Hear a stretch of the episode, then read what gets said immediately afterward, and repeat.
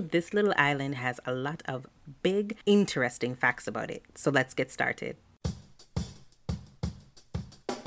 This is What Good, brought to you by Talking Tales and hosted by storyteller Keisha Christie. Oral traditions is an inaugural part of who we are and preserves our culture.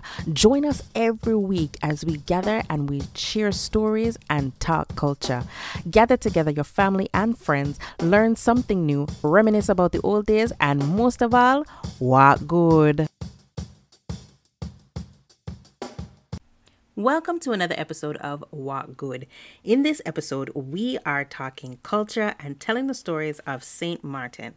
Ooh, this little island has a lot of big, interesting facts about it. So let's get started.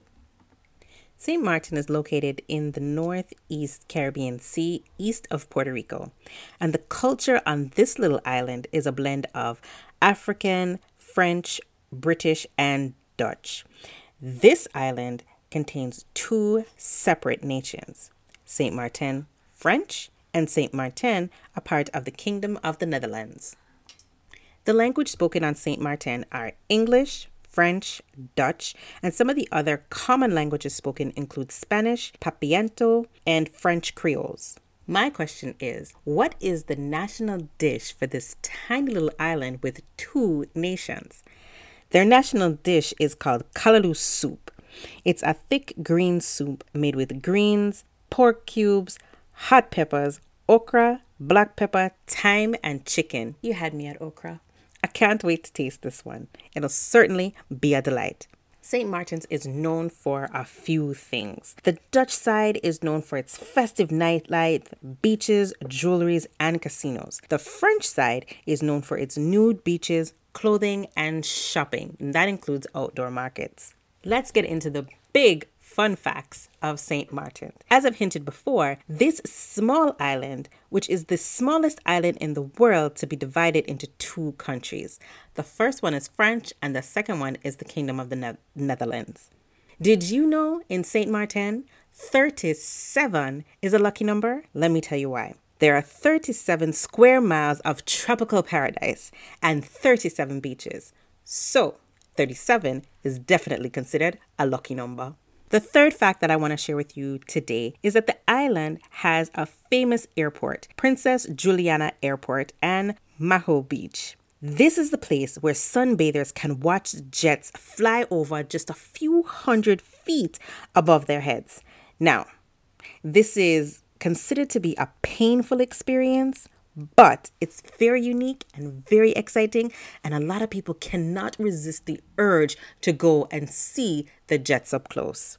Now, let's get down to business. We have some great stories to share with so let's get into this.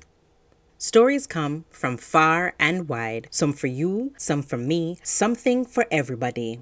This first story is called Why Fowl Catch Cockroach. Hmm. There was this cockroach a big one, big as your hand. And you find them kind of cockroach on rooftop. And they make a noise like this. Crum, crum, crum, crum, crum, crum, crum, crum. Well, cockroach and fowl bought a piece of land to cultivate. And each day, fowl would go out into the field and work the land. Cockroach would not. Fowl would leave and go to the field and do the work.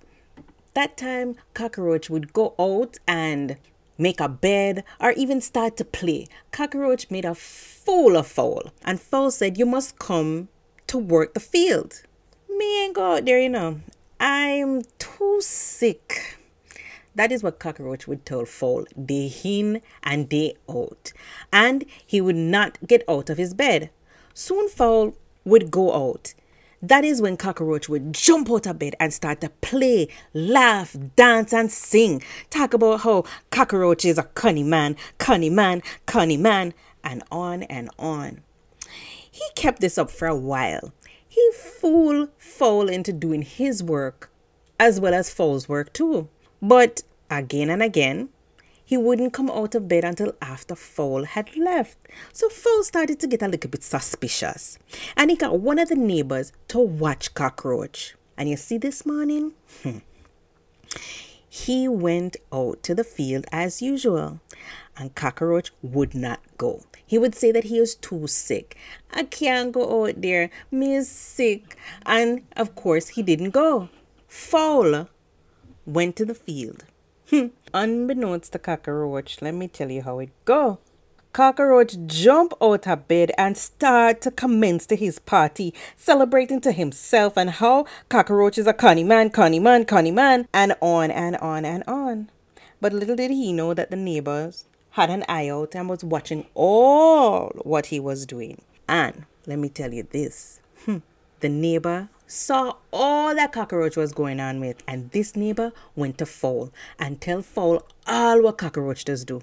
This made Fowl mad.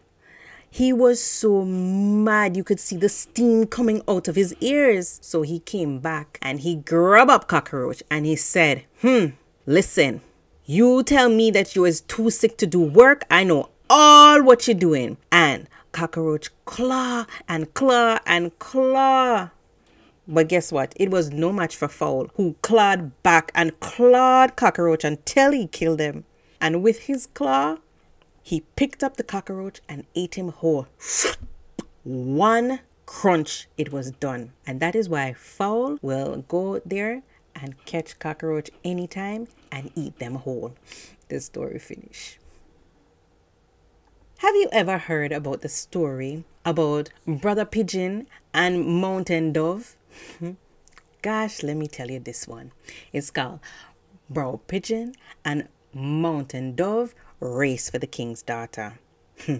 well, Pigeon and Dove wanted to marry the same beautiful princess. And well, the king could only give her hand to one and not the other.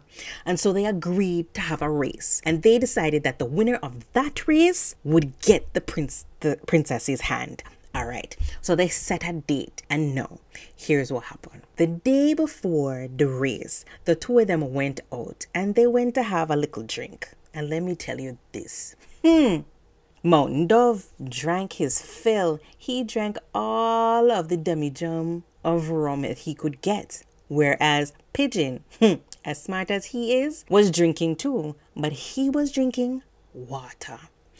You see, the next day when it came time to race, the dove was way too drunk for fly.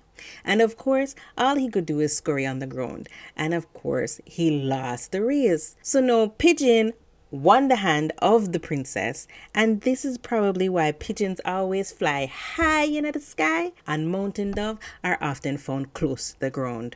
This story tells you why the two fall out and never to make up again. Thank you for joining us for another episode of What Good. Join us next Tuesday as we upload new episodes for your enjoyment. However, if you'd like to catch a story or two in between time, check out our YouTube channel at Talking T A L K I N Tales, T A L E S, and there are story videos up there for you to enjoy as well.